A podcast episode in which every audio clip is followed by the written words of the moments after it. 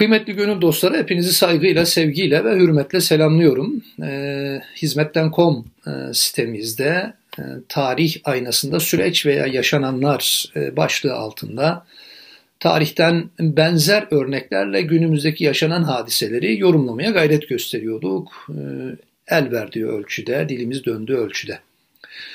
E, bugünkü konu e, cadı avları olacak e, ve cadı avlarına da bugün yaşananlarla alakalı ki Avrupa'da 1450 ve 1750 yıllar arasında yaklaşık 300 yıl kadar süren e, cadı avlarının benzer örnekleri bugün modern dünyada da yaşanıyor.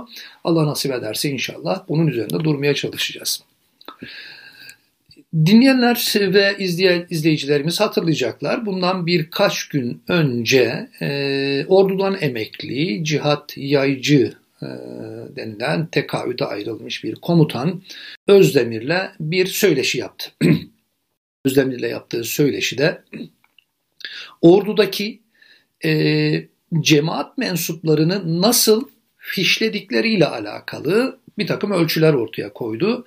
E, ki zaten cihat yaycı tanıyorsunuz. E, yani o kelimeyi çok kullanmıyoruz ama işte fetometre denilen ordudaki veya bir takım kurumlardaki e, işte e, cemaat mensuplarını tanımaya yönelik tabiri caizse işte deneysel bir takım şeyler ortaya koyma, bir takım metotlar bularak e, bu buna uyuyorsa işte bu bundandır. Dolayısıyla da teröristtir e, ünlem işaretiyle söylüyoruz. Anlayışını ortaya atan, bu sistemi kuran e, şahıs. Özdemir'le bir e, söyleşi yaptılar bundan birkaç gün önce hatırlayacaksınız ve orada e, şöyle bir cümle sarf etti. Dedi ki biz ordudaki işte e, diyelim cemaat mensuplarını tespit etmek için bir takım deneylerimiz var. Birazdan cadavlarında da göreceksiniz. Bir cadının cadı olduğunun ortaya çıkarılması için yapılan deneyler var. Trajikomiktir hakikaten. Bu da buna benzer bir şey söyledi. İşte şunlar şunlar şunlar dedi. Bunların cemaatçi olduğuna işaret ederler dedi. Şimdi zaten e, bu türlü insanların kafası ve mantığı bir kere hukukun dışında cereyan ediyor. Yani hukuk dünyasının içerisinde mümkün değil. Yani bu türlü bir şeyi söyleyebilmeleri, hukukun olduğu ülkelerde bunları söyleyebilmeleri hakikaten gerek yargı mensupları gerekse de hakiki hukukçular bunlara hakikaten yani nazarı dikkate almazlar hatta gülerler bu türlü şeylere. Fakat hukukun olmadığı ülkelerde yani e, o e, şahsın yani e, cihat yayıcının karşısındaki hakikaten gazeteci gibi görünen insan da cihat yayıcının söylediği tırnak içerisindeki bu deli saçması, gayri hukuki, gayri ahlaki e, şeyleri ve gayri meşru bir takım delilleri ve deneyleri hakikaten de böyle ciddi ciddi dinledi ve e, mesela birazdan soracağımız şu soruları sormadı. Öncelikle ne dedi? Şöyle bir şey söyledi. Zaten bu kafa bu şekilde işliyor. Öncelikle e, bir kalıp uydurmuşlar, bir ölçü getirmişler, bir bilmem ne metre, şey, metre getirmişler. İşte eskideki cadı metre gibi bir metre getirmişler, bir ortaya bir şablon koymuşlar. Bu şablona uyuyorsa bunlar e, cemaatçidir denilen bir takım ölçüler ve maddeler sıralamışlar. Bunlardan e, zaten genel olarak e, diyorlar ki eğer bu şablona uyuyorsa bu cemaatçidir. Cemaatçi ise teröristtir. Teröristse yani e, işte e, gerekli cezayı almalı, müebbet yatmalı, ülkesinden de gitmeli. Hatta bir insan olarak bile yüzüne bakılmamalı gibi bir kuram üretiyorlar.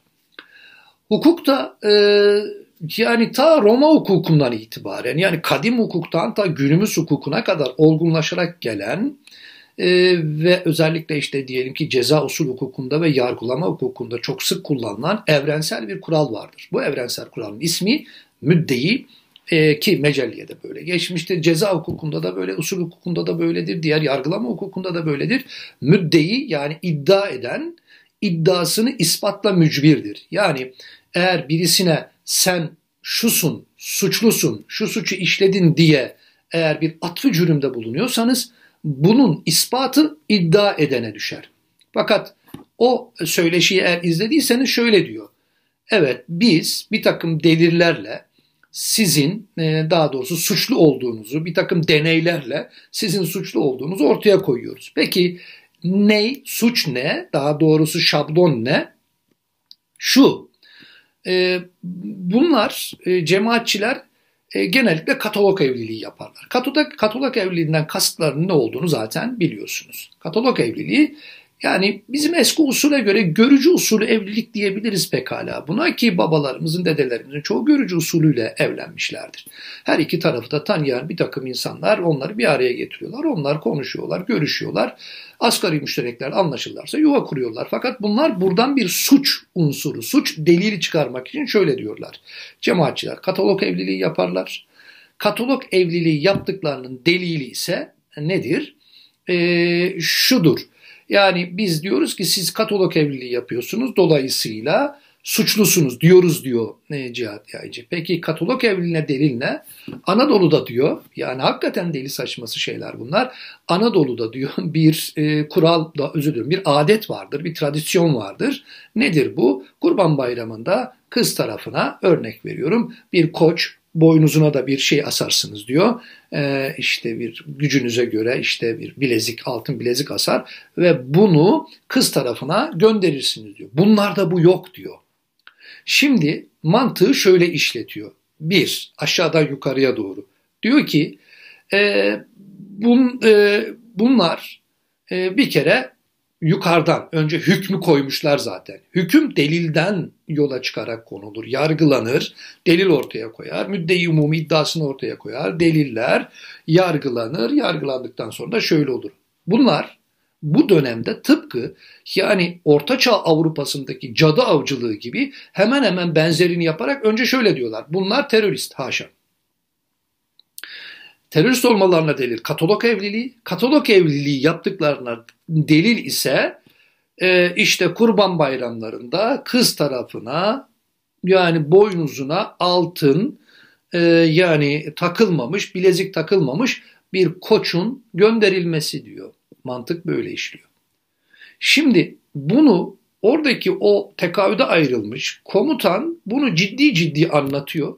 Karşıdaki e, yani Can özür diliyorum karşıdaki Cem Özdemir de, şu özür diliyorum Cüneyt Özdemir de yani ciddi ciddi dinliyor. Bir gazeteci olarak tırnak içerisinde ya gerçekten bu deli saçması şeyi yaptınız mı diye soramıyor.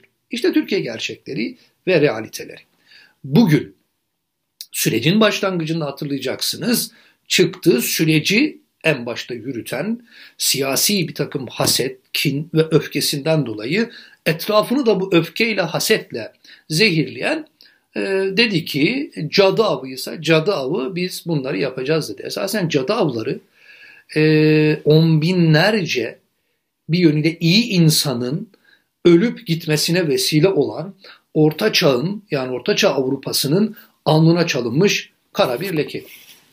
İşte bu cadı avlarını öncelikle nedir cadı avı? 1450 1900 özür diliyorum 1750 yıllar arasında yaklaşık olarak 300 yıl kadar süren e, ve genellikle e, topluma faydası olan bir. İkincisi e, ve e, işte diyelim ki şifa dağıtan ebeler, bitkilerden ve bitki ilminden anlayan zoologlar veya işte yani e, o hayvanlardan e, işte o bitkilerden insanlara nafi bir takım ilaçlar üretebilen insanlar veya işte bunlar ilk kurbanlar olmuşlar.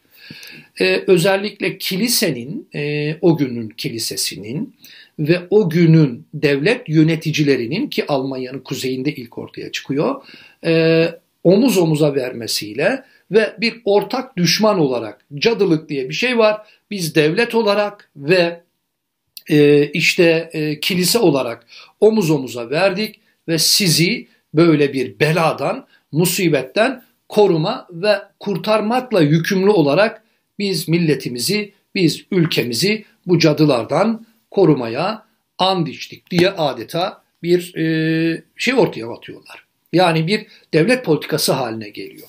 İşte cadı avı ise cadı avı denilen e, mesele işte yani bu şekilde bu düşünceden ortaya çıkıyor.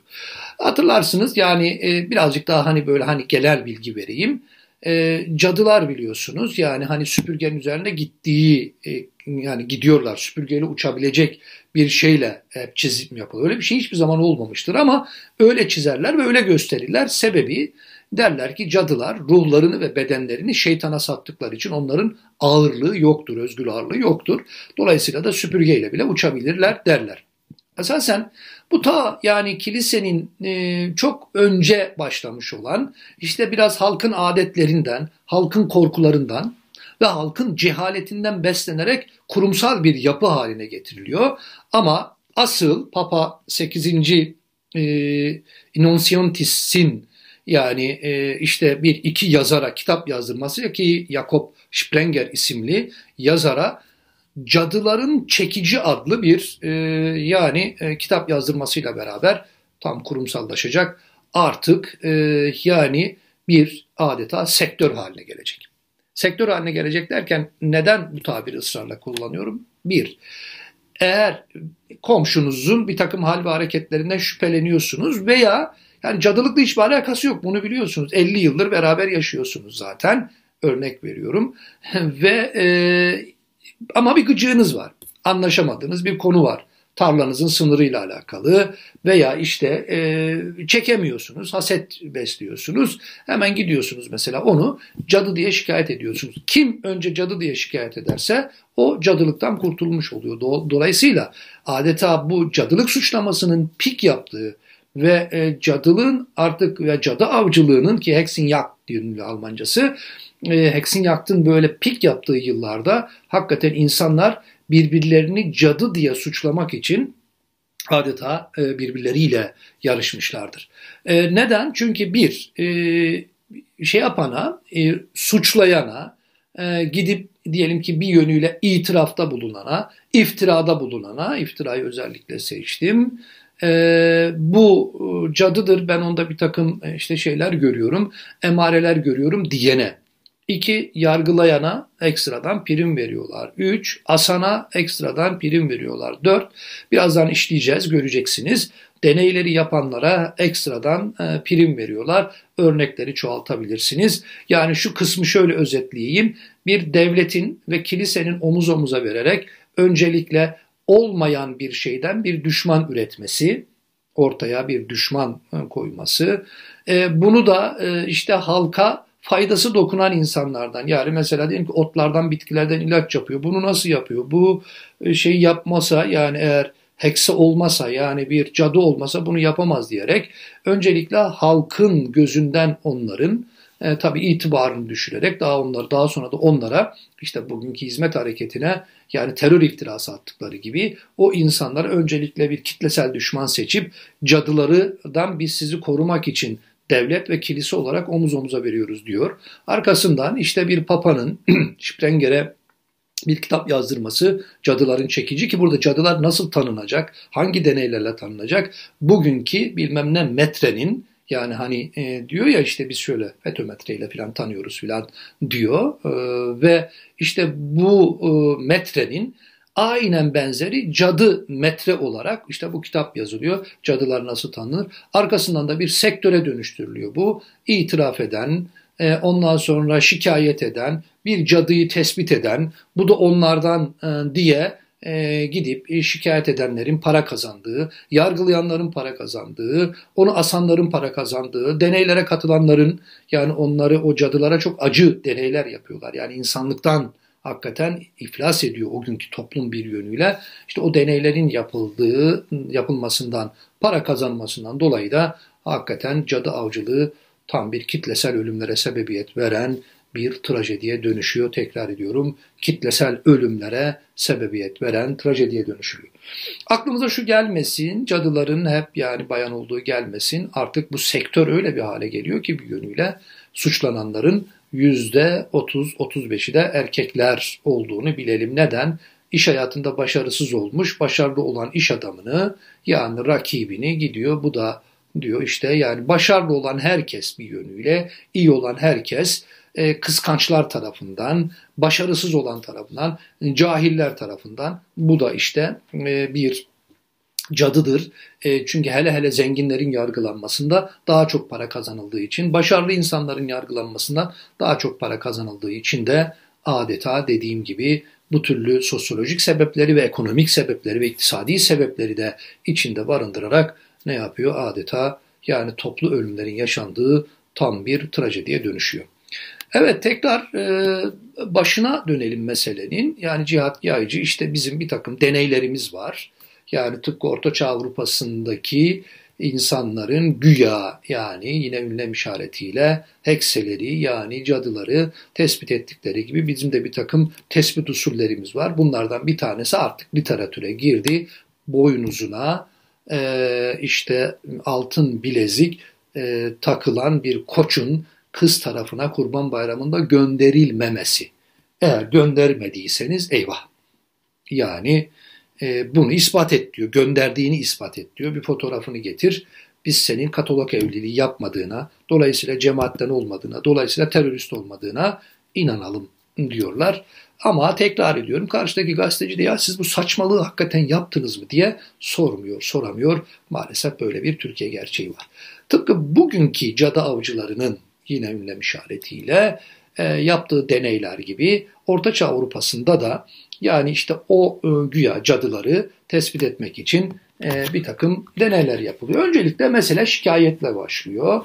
Ne yapıyorlar? Birincisinde şöyle yapıyorlar. Alıyorlar içeriye ve çok ağır işkencelerden geçirdik, geçirdikten sonra tabii yani o işkencelerden kurtulmak için birincisi bu ben diyor. Evet e, cadıyım ve şeytanla şu vakitlerde görüşüyorum. O bana bir takım emirler veriyor filan gibi bir şeyle birincisi itiraf ettirmek. İkrar delillerin şahıdır ama çok çok e, yani böyle hakikaten ağır işkencelerden geçtiği için insanlar maalesef yani öyle bir mevhum, öyle bir e, şey olmadığı halde cadı olduklarını itiraf ediyorlar. Eğer bu sorgulama ve işkenceler netice vermezse bu sefer bir takım deneyler ortaya giriyor. Bakın Çağlayan dergisinin de 2019 Aralık sayısında cadalları orada yazılmıştı hatırlayacaksınız. Mesela sıcak su deneyi var. Orada kurbandan kaynayan bir sudan bir nesnenin alınmasını istiyor. Fokur fokur kaynıyor. İçine bir şey atıyorlar ve diyor ki bunu al ve çıkar. O tabii eli yanıyor adeta yani derileri dökülüyor. Eğer bu yaralar çabuk iyileşirse suçsuz sayılırdı. Ee, eğer çabuk iyileşmezse bu yaralar bu cadıdır denilir ve işte yani o koç ve boynuzdaki altın gibi yani saçmalık gibi görünse de sıcak su deneyinde e, önce yakarlardı. Yani suç isnat edilen, cadılık isnat edilen o kadını veya erkeği yaktıktan sonra o kaynar suda eğer çabuk iyileşirse sen evet suçsuzsun e, derlerdi ama iyileşmezse sen cadısın der. Bu sefer onu yakarak öldürürlerdi. Soğuk su deneyinde ise kadın suya elleri ve ayakları bağlı olarak atılır. Bu da hakikaten korkunç bir şey. E, ve eğer e, kadın elleri ve ayakları bağlı olarak suya atılan kadın kurtulur suyun yüzüne çıkarsa cadı denilir ve yine yakalak öldürülürdü. Bu olursa da zaten ha cadı değilmiş denilirdi ama her halükarda cadılıkla isnat edilen zat veya kadın veya erkek ölürdü ama ve lakin onun ruhunu teski ettiklerini ve temizlediklerini düşünürlerdi. Mesela ateş deneyinde ise yani yanmakta olan bir nesne ona taşıtılır yani kor haline gelmiş bir nesne ona taşıtılır ve ateş üzerinde o yürütülürdü. Yanma sonucunda oluşan yaralar çabuk iyileşirse işte deminki kaynar su deneyinde olduğu gibi e, nedir? Yani cadı olmadığına hükmedilirdi. Gözyaşı deneyinde mesela yani tıpkı o bilmem metre diyorlar ya bunlar. Aynen bu da cadı metre yani. Yani dünün, orta çağın karanlıklarını ve metotlarını alıp bu asra getirdi bu insanlar. Onu anlatmaya çalışıyoruz. E, cadıların gözyaşına sahip olmadıkları düşünüldüğünden dolayı ağlaması istenir. Ağlayınca yani eğer gözyaşı da geliyorsa yani o şeyden ha der, derler bu demek ki cadı değilmiş derlerdi. E, ve e, mesela cadılar ruhunu ve özellikle bedenini e, bir şeytana sattıklarını e, düşündükleri için yani bunlar bu cadılar ruhlarını ve bedenlerini şeytana satmışlardır diye düşündükleri için kantar deneyi denen bir yani kantar o ağırlık ölçen bir deney geliştirmişlerdi. Kantarın üzerine çıkarılır, çıkarılır ilgili yani diyelim ki hani cadılık isnat edilen şahıs karşı tarafa da belli bir ağırlık konulur. Hafif gelirse cadı olduğuna, ağır gelirse kantarı büyülemiş olduğuna hükmedilirdi. Kadın ancak kantara konulan ağırlığa denk geldiği zaman masum olduğuna yani bir ölçü koymuşlar. Bu tarafa yani mesela diyelim ki cadılar genellikle 50-52 kilodur. Ondan fazla gelirse bu kantarı büyüledi. Az gelirse kesinlikle cadı bu çünkü hafif geldi diye yine yakılarak ne yaparlardı? İdam edilirlerdi. Şimdi dediğim gibi yani e, bu ve benzer daha birçok deneyler var. Bunu e, işte Springer'in yazdığı Cadıların Çekici isimli e, işte o kitaptan o ölçüleri adam koymuş. Cadı nasıl tanırsınız bir cadıyı? Cadının özellikleri nelerdir? E, cadılık deneyleri, işin neticesi, e, onun ruhu nasıl kurtarılır? Toplum böyle bir beladan nasıl e, kurtarılır şeklinde yazılan e, bu kitaptan sonra hakikaten de tam bir trajedi yaşanmıştır o yıllarda. E, rakamların ne kadar olduğunu bilmiyoruz. Yani belki çocuklardan tutun da yani özellikle kadınlara kadar, oradan erkeklere kadar hakikaten cadı avcılığı 1700'lü yıllara kadar sürmüştür. En son cadı avı davası da ilginçtir. İsviçre'de görülmüştür. Anna Goldi davası olarak geçmiştir tarihe. Anna Goldi e, İsviçre'de normalde fakir bir ailenin kızı Jakob Chudi denilen hem doktor bu adam hem hukukçu yani öyle. Onların yanına hizmetçi olarak giriyor. Ve muhtemelen, e, birazdan da zaten göreceksiniz, muhtemelen e, o e, Jakob Cudi'nin bir takım gayri hukuki, gayri meşru, gayri ahlaki bir takım işte hal ve hareketlerine şahit olduğu için sene 1936 yaklaşık olarak 1750'li yıllar yani 18. yüzyılın ilk e, çeyreğine yakın yıllar e, diye düşünelim. Yani e, bundan 200-225 yıl öncesinde İsviçre'nin işte yaklaşık hani Zürih'e yakın bir yerinde. Bunlar Zürih'te ama Anna Goldi Zürih'e yakın e, herhalde Glarus'tu yanlış hatırlamıyorsam evet. Hatta orada da bir müzesi var gezmek isteyen olursa e, bu kadının. Bu kadına e, cadılık isnadında bulunuyor. Bu Avrupa'da görülen son cadılık davasıdır son cadılık yargılamasıdır. Son cadı avıdır yani. Zaten cadı avları da o dönemde mahkemelerde oluyor. Yani mahkemeler vasıtasıyla oluyor. Yani bir şeyi meşru göstermenin en kolay yoludur. Bugün de Türkiye'de öyle olmuyor mu? Bugün dünyanın değişik yerlerinde zulme maruz kalanlar aynı şekilde olmuyor mu? Siyaset radyasyonundan genetiği bozulmuş mahkemelerde yargılanmıyor mu arkadaşlarımız? O günde işte idarecilerin yani adeta böyle etkisiyle Böyle yargılamalar yapılıyor. Ve tabii çok soylu bir aileye mensup bu Jakob e, Chudi denilen adam. Onun asistanı zaten Anna Goldi. Ve işte çocuklarının ekmeklerine iğne koymakla filan yani güzel bir şey hazırlıyor, iddianame hazırlattırıyor ve Anna Goldi yargılanıyor. Demin anlattığımız gibi ikrar delilleri şahıdır. Çok ağır işkencelerden geçilince şeytanın kendisine Anna Goldi öyle anlatıyor beyaz bir özür siyah bir köpek şeklinde göründüğünü itiraf etmek zorunda kalıyor sorguda. Fakat mahkemede bu sorguda söylediğini ağır şartlar altında ve işkencede söylediğini kabul ediyor. Fakat mahkeme e, çünkü siyasilerle arası e, Yakup Çudi'nin çok iyi olduğu için mahkeme Anne Goldi'yi cadı olduğuna ve dolayısıyla da idamına hükmediyor.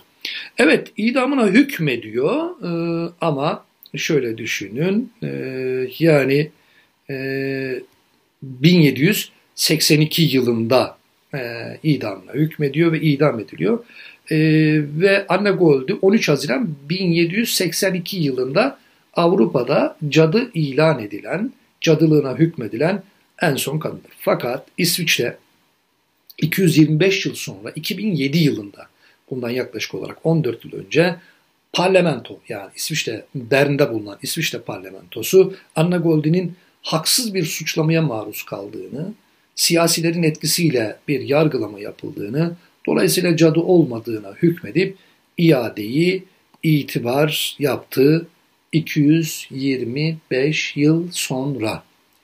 Evet, dün e, bir yönüyle iyi insanların hakikaten, topluma çok faydası dokunan insanların, siyasilerin iktidarlarını devam ettirme adına kiliseyi de özellikle arkasına alarak meseleye bir kutsallık katma adına kiliseyi de arkalarına alarak bir yönüyle e, kendisine siyasetlerini özür diliyorum iktidarlarına devam ettirme adına biz sizin adınıza halka tebaya yani bu ortak düşmanla ne olduğunu bilmediğimiz bu düşmanla savaşıyoruz deyip yani o halkı o kamuoyu bir yönüyle arka, kamuoyunun arkasına arkalarını alma e, ameliyesi olarak e, cadılık diye ortada böyle bir kavram, böyle bir mefhum yok. Bir şey atmışlardır ve dolayısıyla bu bir sektöre dönüşünce kilisenin de böyle bir e, cadıların çekici isimli bir kitap yazdırmasından sonra cadılık, bunun tespiti, bunlara nasıl e, şey, arkasından bir sektöre dönüşmesi,